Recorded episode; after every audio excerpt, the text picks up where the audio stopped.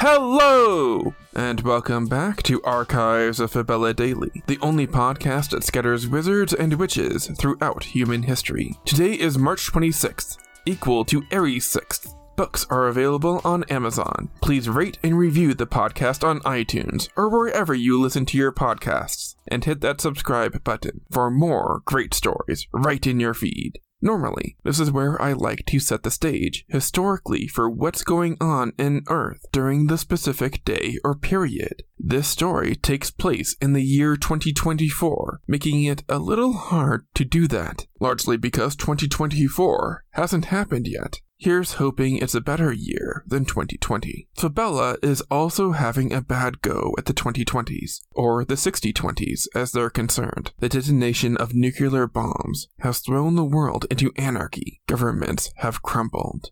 And one of Fabella's major nations is about to be the next to fall. I'm Dylan Foley, and this is Archives of Fabella.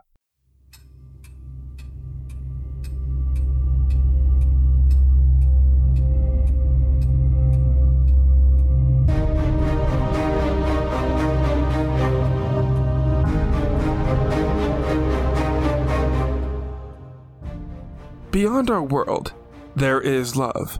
Beyond our world, there is war.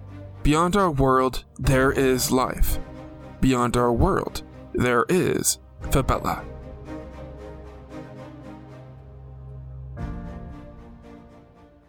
Aries 6th, 6024 FY Fabella year, equal to March 26th, 2024 AD Earth year. On Sagittarius 30th, 6012 FY, five nuclear bombs decimated various parts of Fabella. Following the blast, efforts to contain the radiation with magic unintentionally created the deadly Saga virus.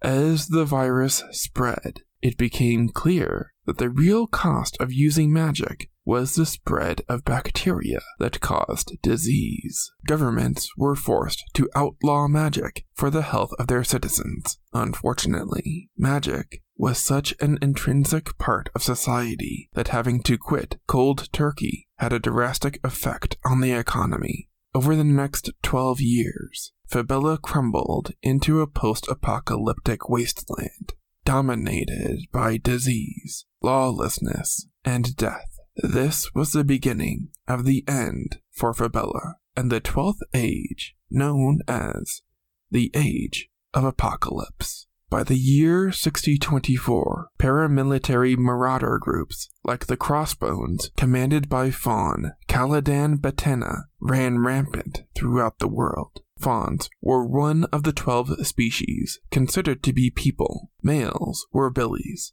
until they reached the age of 13, at which point they were referred to as bucks. Likewise, females were nannies until they were 15 and became does. Both sexes had horns and bowed hairy goat legs starting below the knee. Early Fabella saw fawns mostly delegated to roles as leaders. Politicians and generals were predominantly fawns throughout recorded history. They were often stereotyped as being difficult people who were hard to reason with and always wanted their way. Few things stood in Caladan Batena's way, even though magic was outlawed and proved to contribute to the spread of disease, Batena still wielded her wand. The idea of caring for others was a foreign concept for her. Caladan Batena was a dangerous tumor on a dying world, completely surrendering herself to the dark side in a desperate bid to gain as much power as possible. Batena's team of marauders, the Crossbones, were one of the largest groups of their size. They operated out of the northwestern section of Fabella in the former Sheba Union, using the magic they continued to wield with complete disregard to seize vast storage of weapons, food, and other valuable items. After 12 years of pillaging from every city and town they came across, the former Sheba Union's resources were near depletion. Batena then decided to set her sights on the one place where she knew an abundance of resources might still be available the Republic of Fantasia. If you laid a map of Fabella over a map of Earth, the Republic of Fantasia would occupy the Pacific Northwest, including a small part of Mexico and Vancouver, Canada. Their capital of Hercules sat directly where San Francisco would be. Fantasia was a major superpower throughout the history of Fabella and widely regarded as the good country, if there ever was one. The Age of Apocalypse struck Fantasia just as hard as the rest of the world. Much of the land in the continent of Cathara they once occupied was abandoned as the Fantasians struggled to maintain normalcy in quarantine zones.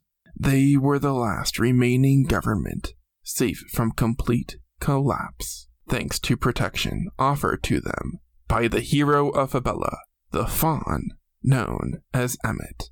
Emmet was a lot of things before the fall of Fabella, but the job he cherished most was that of a teacher. Cursed with immortality for committing the first murder, Emmet was a grand 6,024 years old, while domestic life had seen him ascend to the role of a husband, father, and educator. The age of apocalypse caused him to slide back into his former ways as a warrior, general, and juggernaut. If Betena was going to take Fantasia for herself, she would have to go hoof to hoof with Emmet. The remains of the Fantasian military were much larger than their crossbones. When Betena landed in Cathara, she embarked on a mission to cripple the Fantasian military. She started by installing her own troops in the Fantasian military by way of sending them out to pose as refugees. The Fantasian government's kind and caring nature came back to haunt them as they allowed these crossbone refugees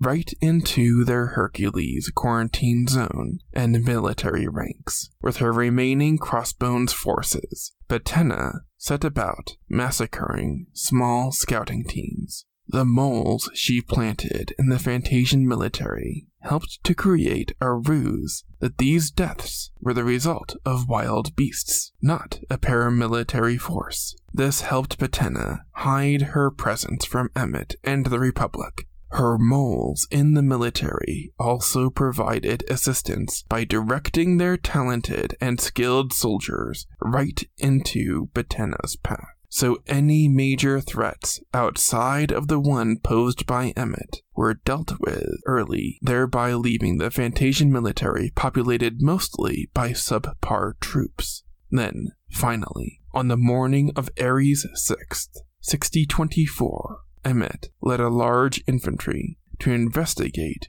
where the deaths their ranks were coming from.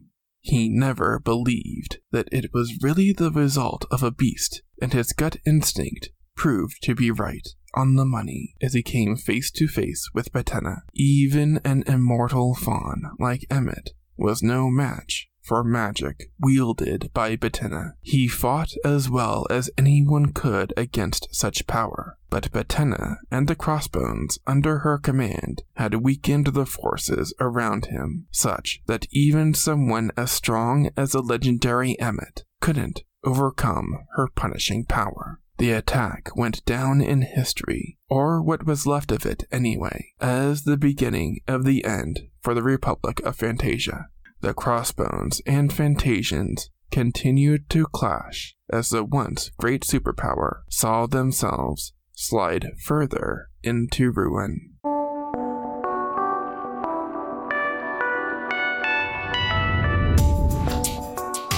That's going to do it for us today. Tune in tomorrow for the story of how a gender neutral leader helped inspire an army and give birth to a legendary kingdom. Subscribe now to get more new episodes right in your feed. Rate and review the podcast on iTunes or wherever you listen to your podcasts. Send your questions to archivesoffabella at gmail.com. Archives of Fabella is created, produced, and hosted by Dylan Foley, with music by Garrett Ferris and AudioBlocks. Books are available on Amazon in ebook and paperback. As always, look outside of what is possible and think about what might be.